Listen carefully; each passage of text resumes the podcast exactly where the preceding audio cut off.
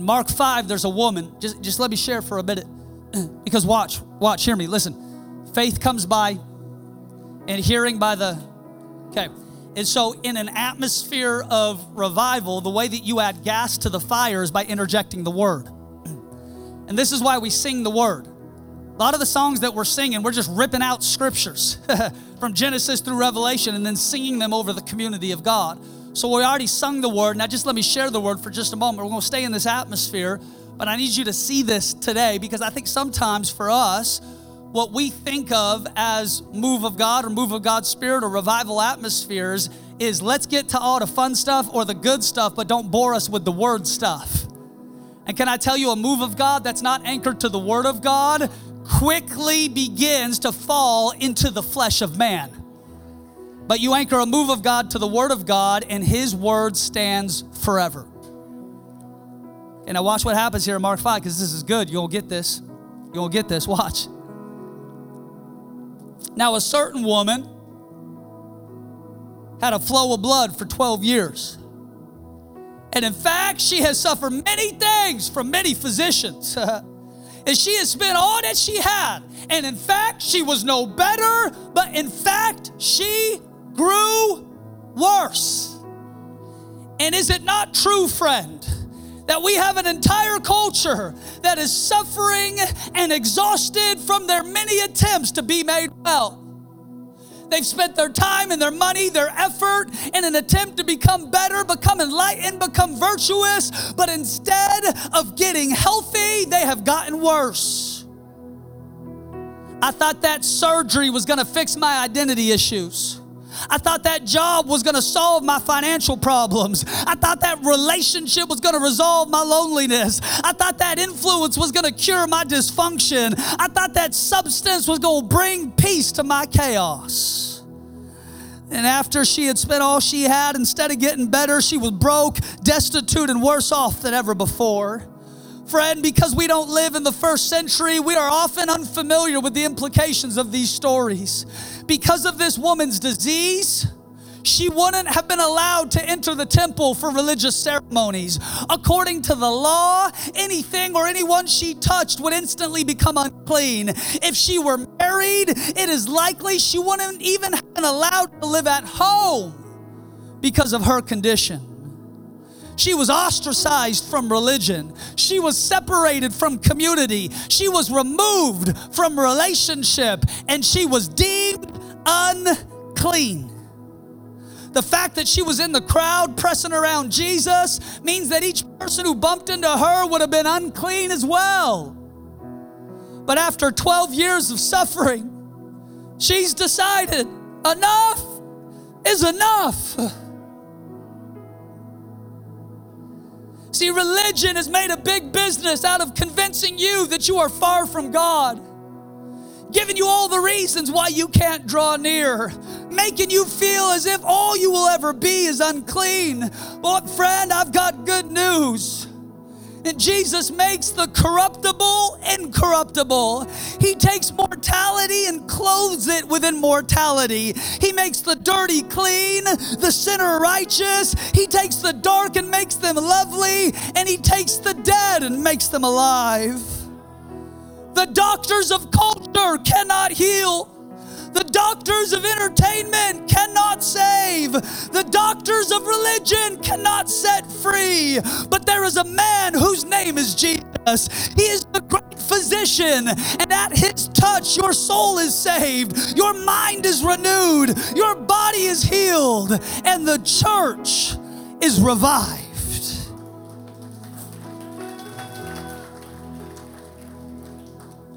When she heard about Jesus, she came behind him in the crowd and, and she touched the hem of his garment. For she said, If I may only touch his clothes, I shall be made well.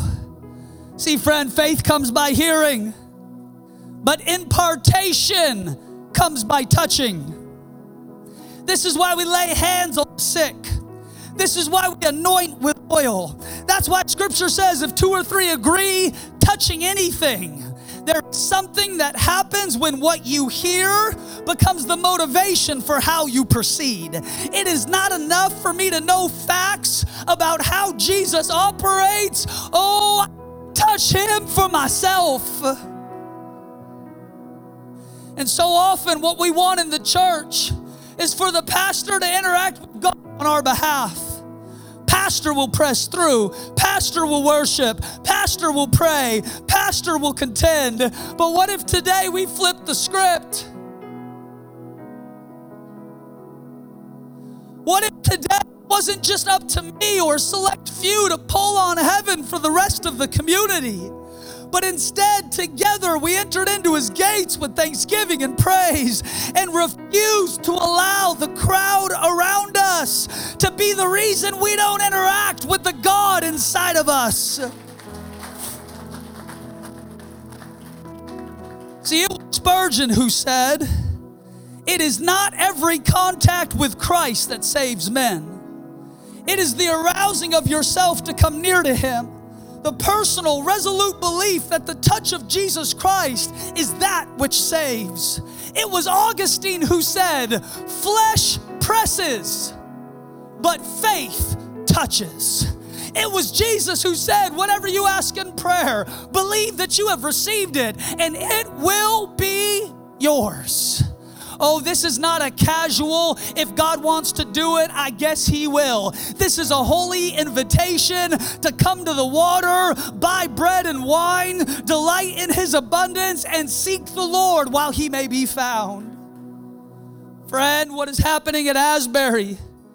It is the start of another campus awakening all across this nation. I promise you that. It is happening now. It is happening for our young people. It is happening for our children. And we must press in, not because revival isn't already here, but instead because I have heard the sound of rain and it is coming to America again.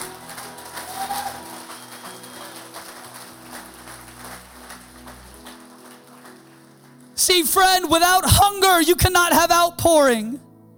And God will show you glimpses of glory to activate your hunger for God to do it in even greater measure in your life. See, faith puts a timeline on the miracle. It wasn't a casual response, it was a holy demand. I have no other options. I'm not willing to deal with this one minute longer. If I can only get to his feet, oh, I know that I will be made well. See, faith without a timeline is just wishful thinking. See, I believe that we are in an hour of awakening for the church. This is a window of opportunity that we must seize. And I am convinced that if I will draw near to Him, God will respond in power like we have never seen before. Well, if God wants to do it, He just will. He does. Do you think that we want revival more than Him? Do you think that we care about Seattle more than Him? Do you think that you love your children who are far from God more than Him? Faith is not a casual. If God wants to do it, I guess He will. And when He does, I'll clap my hands a few times. Faith is a demand associated with a timeline. If I can just get to his feet, if I can just get to this altar, if I could just get to the place of prayer, if I could just raise my hands in worship, if I could just activate the little oil I got left in my jar, I am utterly convinced that God will meet me here. But I've got to get to his feet. Now, watch. I love how this woman is talking herself into faith. If only I may touch his clothes. See, there isn't any guarantees in this world. But by faith, you can subdue your surroundings and enter into God's promises. So often, we view revival through the lens of what the crowd does instead of what the individual initiates. See, revival both begins and is sustained when men and women develop the individual initiative to allow their spiritual hunger to be manifested through their personal behavior. It only takes one person who will grab a hold of his garment. It only takes one person to cause all of heaven to stand still. It only takes one person to decide to engage in worship and watch how the entire room begins to shift. Friend, revival is not a democratic vote. It is not the result of a thousand people in the room all singing the same song. In Mark 5, it was the result of one woman who heard about Jesus and refused to miss an opportunity to use her faith. We say the presence of God is sovereign, and in one sense it is. But the scriptures declare that if we will draw near, then He will draw near. I'm not waiting for permission. I am not waiting for popularity or critical mass. I am a one man walking, living, breathing revival who is in desperate need of the Master's touch. And come hell or high water, I'm pressing through. I want you to see this woman's decision to draw near to Jesus as an act of repentance. It's almost like she is saying, I've looked to other things to make me well. I have tried other avenues to bring me healing, but I have now turned my gaze in the direction of Jesus. For without holiness, no man can see the Lord. No, I'm not talking about performative religious behavior modification. I am talking about shifting your gaze from worthless things onto the holy, and in doing so, becoming utterly convinced that God has what you need. His presence can change your life, and His power can raise you up. Revival necessitates repentance. For repentance takes the heart of stone and turns it back into a heart of flesh. God, I've looked in other directions. I thought religion could save me. I thought relationships could save me. I thought sexual experiences could save me. I thought money could save me. I thought influence and prestige and esteem could make me whole. But I've spent all I've had and I'm worse now than I've ever been. So let me turn my gaze to the direction of the Master. For if I touch his hem, I shall be made well. I think so often we have the wrong construct for what we think repentance is. Like if I just feel bad, or if I just say sorry, or if I just say my bad, and friend, repentance is about changing your gaze. I've been looking at the wrong stuff. I've been looking through the wrong lens. I've been looking in the wrong direction.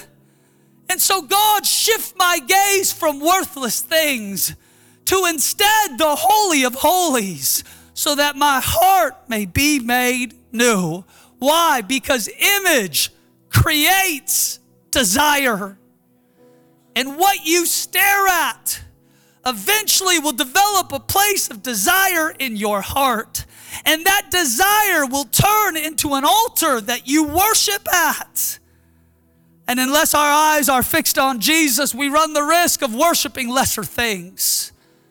And repentance looks like the church turning its gaze back to God.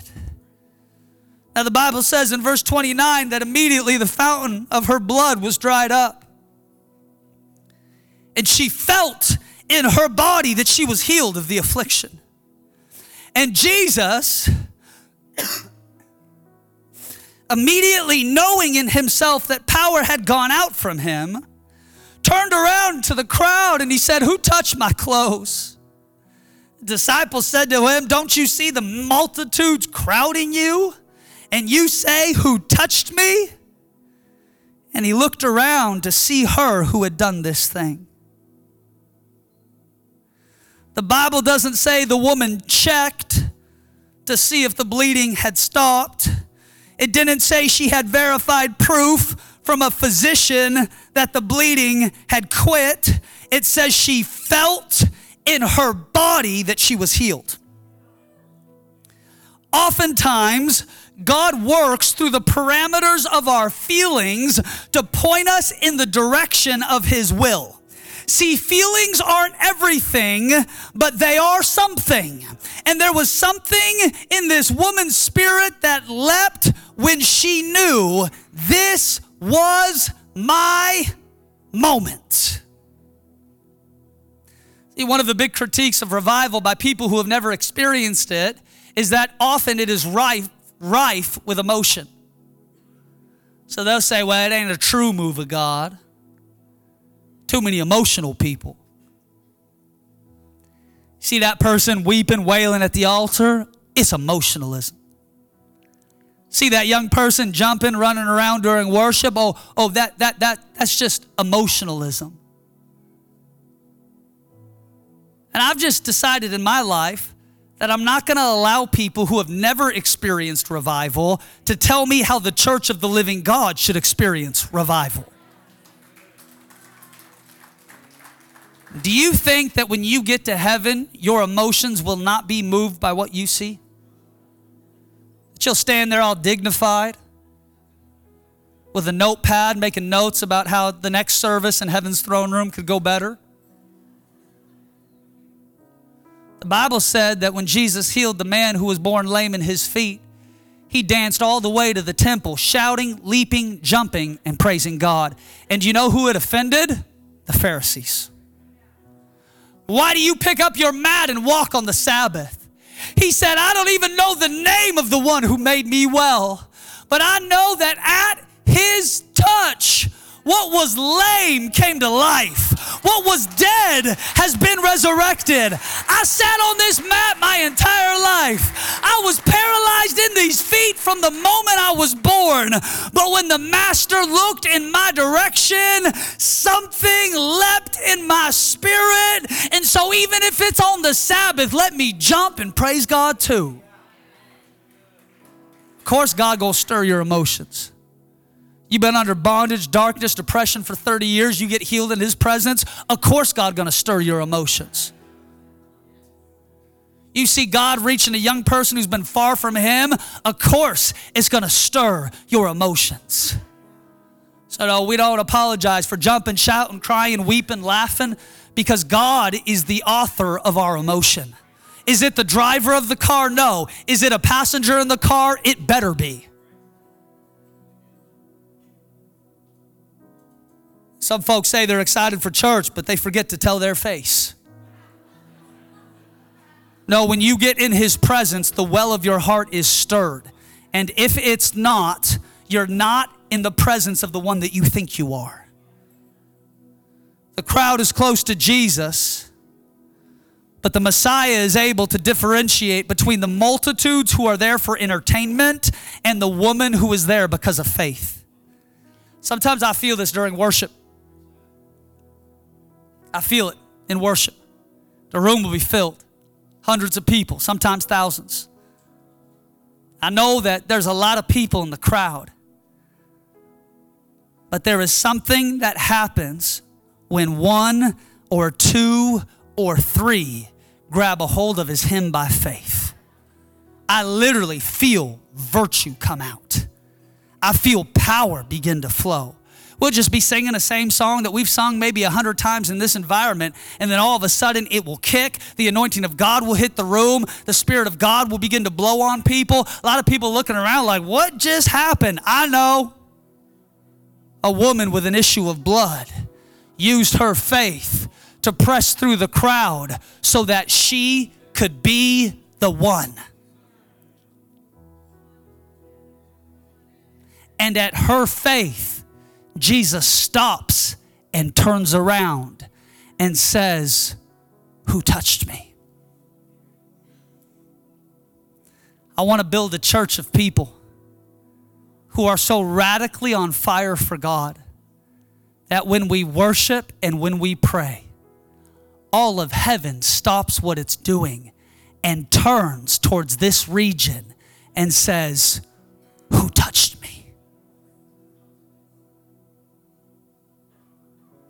I know that there's a lot of people meeting, a lot of churches gathering, a lot of people worshiping, but just stop for a minute Angels, I know you're singing, but stop for a minute.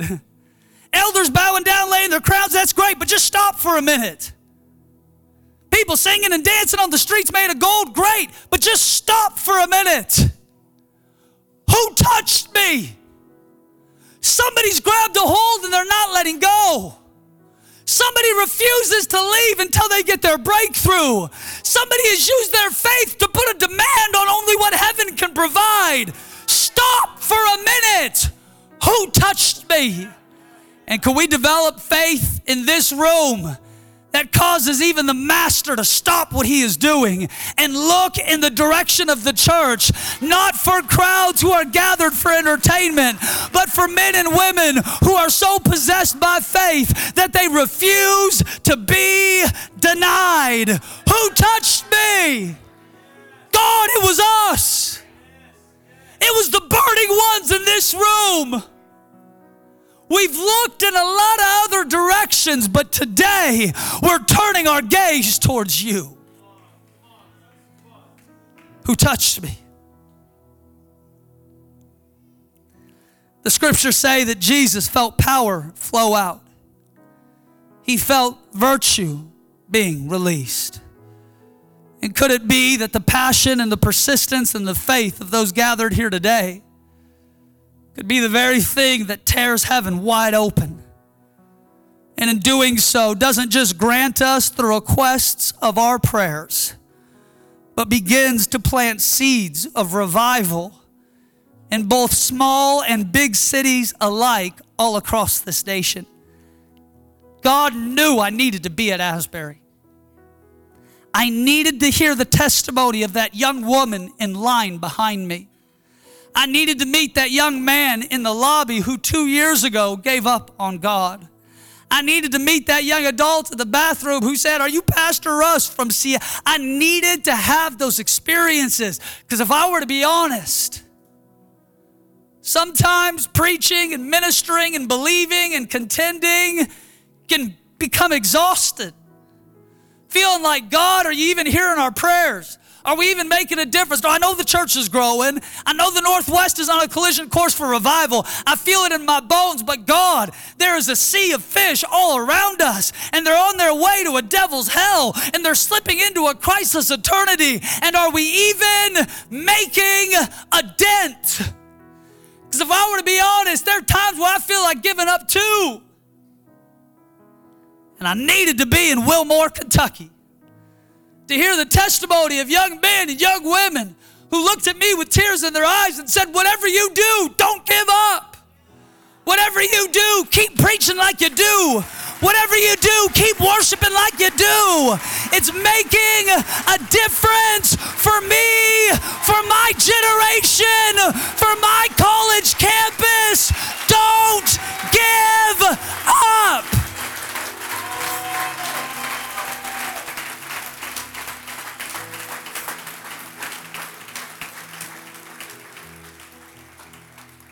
If no one else worships around me, I'm pressing through. If no one else prays around me, I'm pressing through. I don't care what it looks like. I am not talented enough. I am not educated enough. I am not gifted enough to live this life on my own. Oh, friend, we are in desperate need of a touch from the Savior.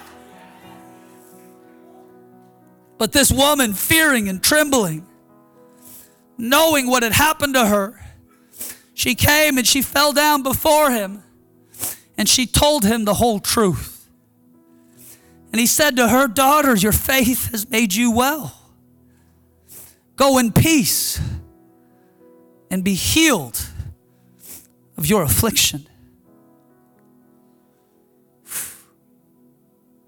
At the moment she touched the hem of, her gar- hem of his garment, she was already healed. Hear me. She could have easily escaped in the crowd. There was no reason for her to stay around she had received what she had been looking for. But watch. Her touch brought healing to her body. But it's her confession that brings assurance to her soul. Hear me. The woman didn't just find a cure, she found a friend named Jesus. She is ceremonially unclean. For a woman to even touch a rabbi in a normal circumstance would be highly against the Jewish ceremonial laws of those days. For a woman who was unclean to touch the hem of a rabbi's garment, it would be an anathema. And she has no idea how the rabbi will respond. He doesn't say, Who touched me? Because I want to give you the microphone to share a testimony, to release faith for me to do other miracles in the crowd. He just turned around and said, Stop! Who touched me? If I'm her, I'm scared to death. I'm scurrying off as fast as I can. Let me get lost in the crowd so that he cannot find me. I know that I shouldn't have done what I did. I just made everybody unclean around me. I know this was against the Jewish law. I know this is highly offensive in this culture. I know what I have done. Let me just escape in the crowd. But Jesus turns around and he says, Who touched me? And the Bible says, In fear and trembling, knowing what happened, she came and fell down before him and she told him, the whole truth. I've been sick for 12 years. This whole time I haven't gone to the temple once. I can't even live at home with my own husband. I can't even have relationship with my own friends. I've got a scarlet letter tattooed on my forehead. I am unclean. And I know I shouldn't have done it. I know it was against the law. I know it made me look undignified. I know I deserve rebuke. I know that you have every right to be upset with me. But I'm desperately in need of a touch. And in fear and trembling, she was honest and authentic maybe for the first time in a dozen years. I am so tired of being sick. I am so tired of being ostracized. I am so tired of being alone. I am so tired of being dry. I am so tired of being an outcast. I am so tired of being far from God. I am so tired of living on the margins of my faith. I am so tired looking at other things. I am so tired of wasting my money on things that I don't need to impress people that I don't like. I am so tired. but I saw you walking by. And I can't explain it, but there was there was something that overtook me.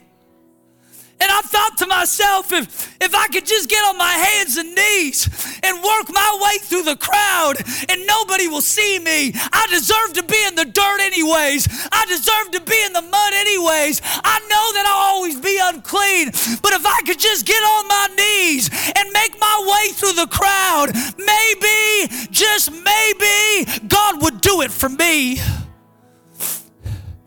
And I've grabbed a hold of the hem and I'm telling you, there was a fountain of blood that dried up.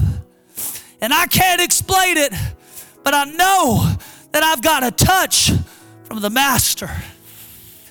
And watch, watch how Jesus responds. Daughter, your faith has made you well. Now go in peace and be healed of your affliction. Hear me, Fred. Confession turns healing into peace. Confession turns temporary relief into permanent transformation. When the leper confessed his healing to Christ, the disease didn't just stop, the damage was reversed. When Peter confessed Jesus as the Son of the living God, it wasn't just the truth being told, it was the revelation that would build the church being released. And this is why the Apostle John in 1 John 1 and verse 3, he says, We proclaim to you what we have seen and heard, so that you also may have fellowship with us. And our fellowship is with the Father and with his son, Jesus Christ. To me, Mark 5, it's a picture of where we're at as a church. I started to write this sermon on Friday morning as we flew home from Orlando. Every time that I would read these verses and try to write a few notes, Spirit of God would overwhelm me. I begin to weep again on the airplane because I identify with the brokenness of this woman.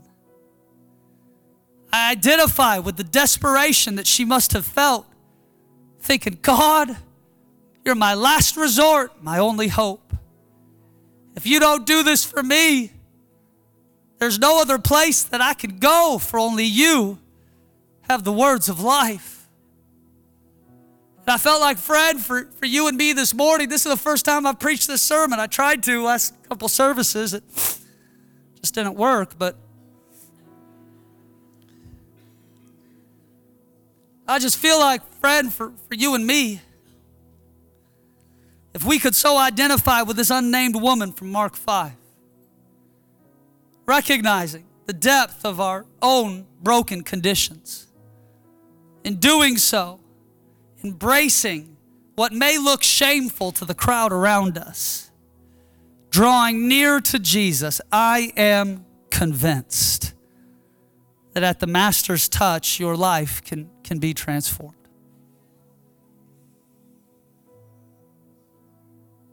If you were to back up in Mark 5, you would find that Jesus is actually on the way to the house of Jairus. For Jairus' daughter has died, and Jesus is on the way to raise her up. It's interesting the dichotomy between these two stories. For this woman has had the issue of blood for 12 years, but the Bible also tells us that Jairus' daughter is the age 12. Both people facing desperate circumstances both associated with 12 years. Somebody whose life has been cut short and now lays dead. Another person whose life has been rendered useless by the disease that she wrestles with. Both of these people on divine assignment from the Father to draw close to this Jesus. I think there are really only two categories of people in this room today. There are folks who are dead, and you need Christ to, to resurrect you. There are others who are desperate. You belong to God and you have fellowship with His Son and you're a part of this community. But you know that there's more for you and you know that God desires to do something deep and rich in your heart. And you're here today and you don't want to leave this moment. You feel engaged, you feel drawn. You feel like, God, I, I know that, that there's, there's got to be more for me. And you're not complaining, you're not upset, but you just have a sneaking suspicion on the inside of you that the God of abundance has yet to show his best work in and through your life. And, and you don't want to leave until God redigs that well of inheritance inside of you. We all are either dead or desperate. And if you don't think you're desperate, it's because you're dead.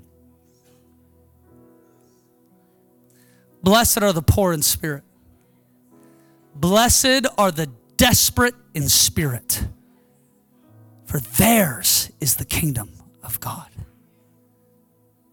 I am more desperate today than I've ever been before. I see glimmers of hope on the horizon around me. And I'm just convinced that if I will bow low in His presence, and press through the crowd of other people's opinions. That at his touch, my life could be transformed too. Let me end with a story.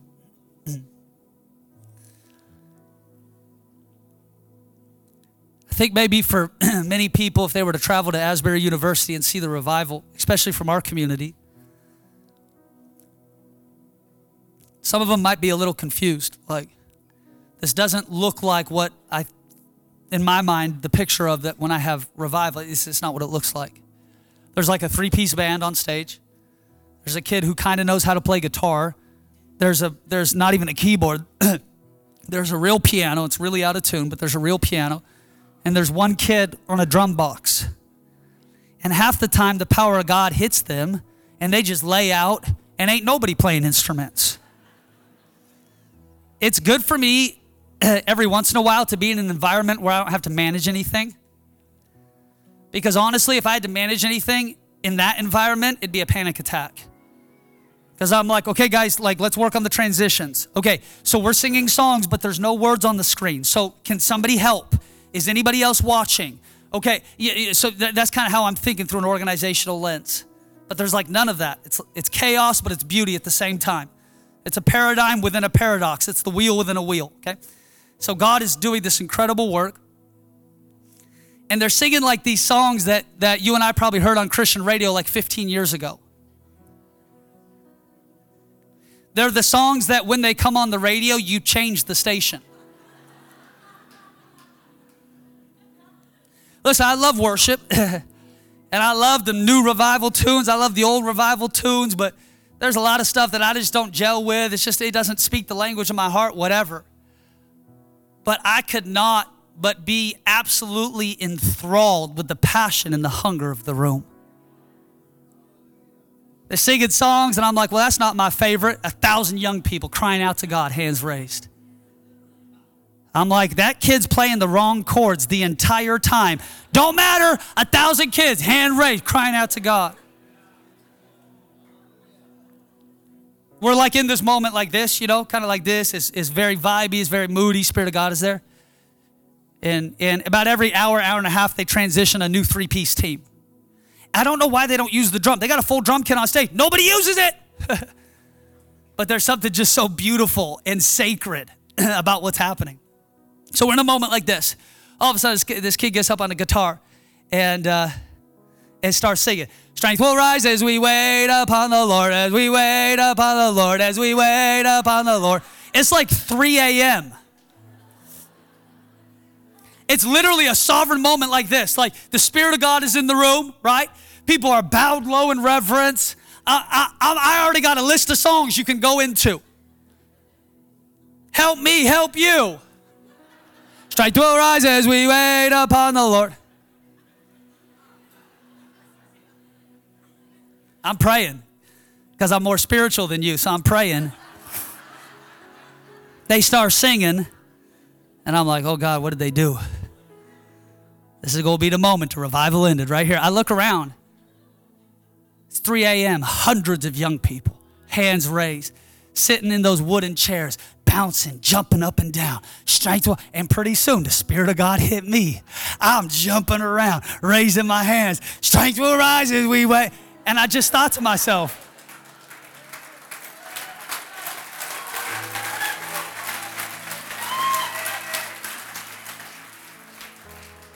I just thought to myself, watch, hunger will take an ordinary moment and make it a supernatural one.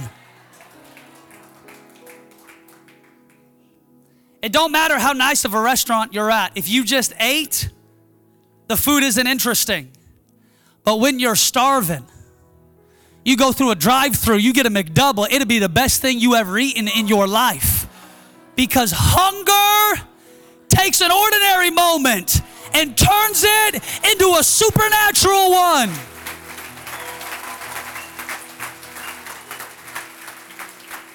And I thought, oh God, do that for us. That we wouldn't gather goats to be entertained on a Sunday, but sheep who are gathering in need of the Master's touch. Because hunger pulls on heaven. For the hungry and the thirsty, they shall be filled. Asbury has these altars set up. Again, they come from the Methodist Wesleyan tradition. It's very dignified, it's very holy. One of the things that I've had to learn uh, as a believer and as a leader is that you can't receive from another stream until you honor that well. And so many people, they get locked into their own box. Well, when God shows up, it has to be branded by my church, my denomination. They have to sing all my favorite songs, and it has to look exactly like the way I want it to look. And if it doesn't, then it's not true revival. And if we were to host a revival service, which I think we did on accident this morning, it would it would look different than what's happening at Asbury. Hear me, it's a different stream, but it's in the same river because it has the same author. And so I just received it at Asbury. I just knelt at that altar. I wept before the Lord. I said, God, do it for me. Do it for my kids. Do it for our youth ministry. Do it for our children's ministry. God, do it for the church down the street. God, do it for the university. Do it for Northwest. God, God, do it, do it for us. Do it for do not pass us by. Do it for us. I pray for Cleburne at Asbury. I say, God, do it for Alex and Brenna. Do it for Texas. God met me.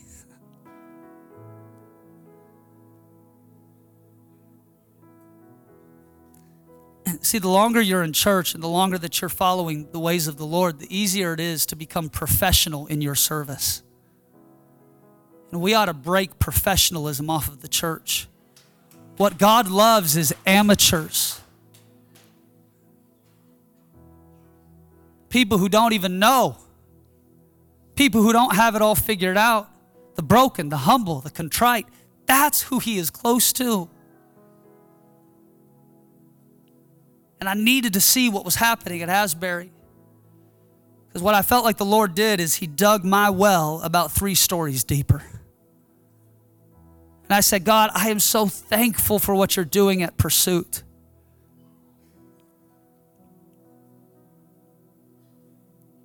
But if this is all you've got, take me home. I want the region to come into awakening. We left Wednesday morning to fly to Orlando to be with a minister I'd never met before. And again, a different stream, but the same river complete 180 opposite experience of Asbury. Asbury is like very holy, very sacred. Hymns, songs, spiritual songs, people at the altar, very few people praying for each other, just people literally encountering God and the beauty of His holiness. What I loved about Asbury is the night that we were there, there were several major A level Christian leaders who, if I said their name, everybody in this room would immediately recognize them. And you know what I loved? They walked in the room and nobody freaking cared.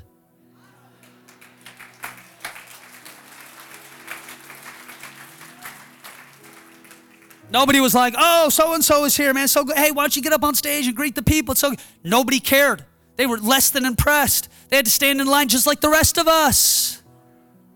I thought, "Aha!" In revival, what God does is he recenters himself as the center of attention for the church.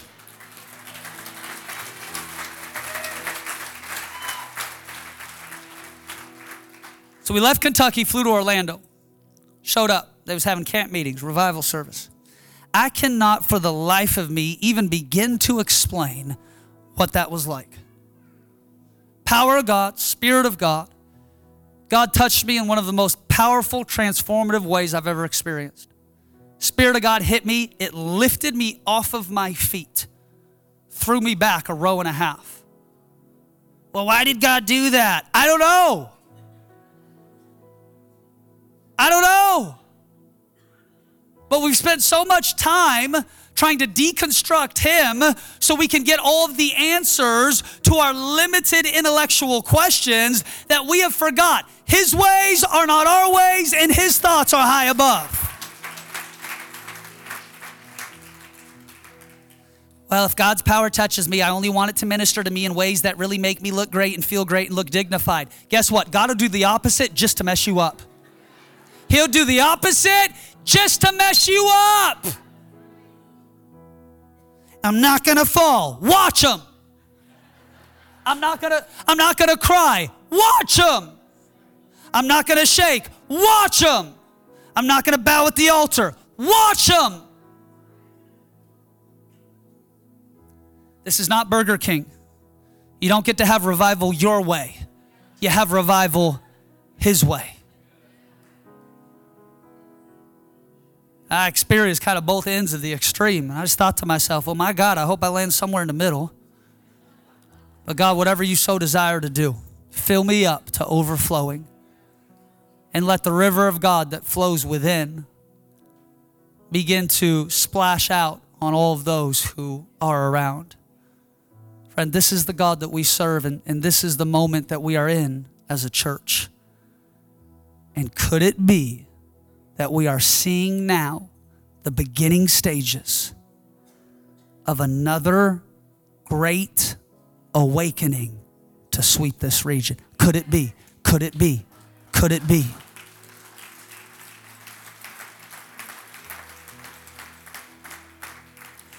Oh, I thought you was just using all that language because that's what Pentecostal guys do, and they always talk that way, and it's just kind of like pie in the sky and hopes and dreams and revive, and everything's revival, and, every, and there is a danger in that. When everything becomes revival, nothing is revival. There is a danger in that. But I'm telling you guys, this is not just a tagline. We're not trying to build a brand. We're trying to change the world. and could it be? Let me just possess you with a question. Could it be that we are now beginning to see the early rains of what God will do in an effort to flood this nation with glory. And you and I get the best seat in the house. Come on, would you stand?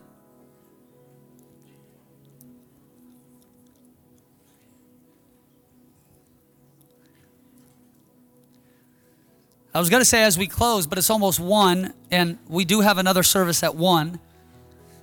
And so here's how we're going to transition. Uh, worship teams go play, and we'll kind of worship through, and we'll see who sticks around and stays or shows up at the 1 p.m. service, and we'll just make room for the Spirit and the presence of God to do what it does best.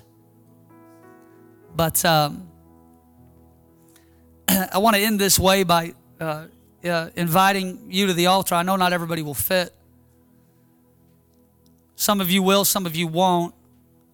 For those who end up not fitting at the altar but still feeling a call or a sense to pray, what I'll ask you to do is just kneel on the floor and, and, and uh, in doing so, put your head on your chair and, and, and just turn that place into an altar where you can encounter God. But I just don't I, I just don't want you to miss I just I just don't want you to miss this moment because because Jesus is here.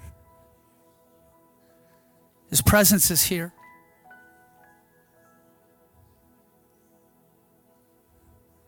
Friend, our nation is lost without another awakening. His presence is here. His presence is here.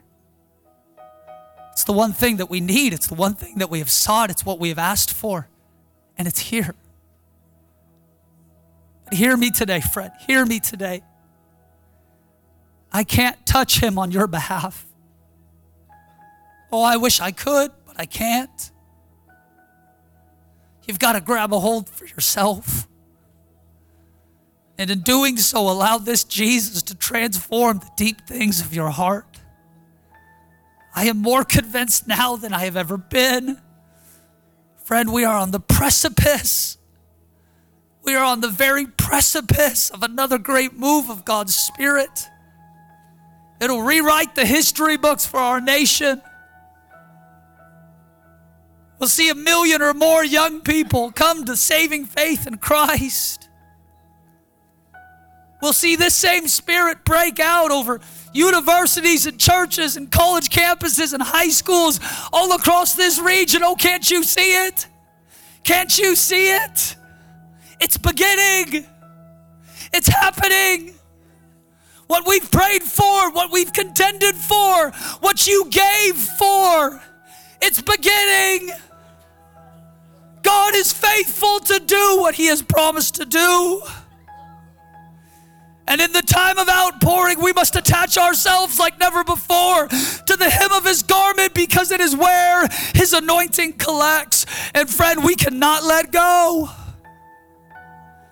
until power and virtue flow from him into us.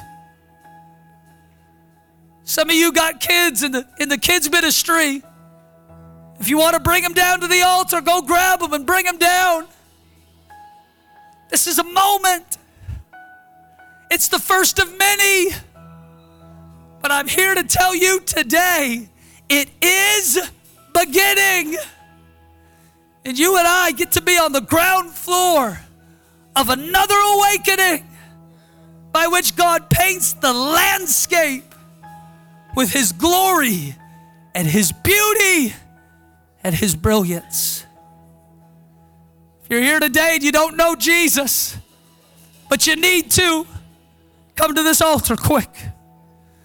If you're here today and you knew Jesus at one point, but if you were to be honest, you're far from Him, come to this altar quick. Seek the Lord while He may be found. If you're crying out for a fresh touch of God in your own life, you'd say, Pastor, I'm that woman. I'm in desperate need. Oh, I need him this hour more than I ever did before. I'm pressing through the crowd. I'm grabbing a hold of his hem. If that's you, come to the altar quick. Come on, all across this room. Come on, press in, make room. Come on, can we get on our hands and knees before a holy God?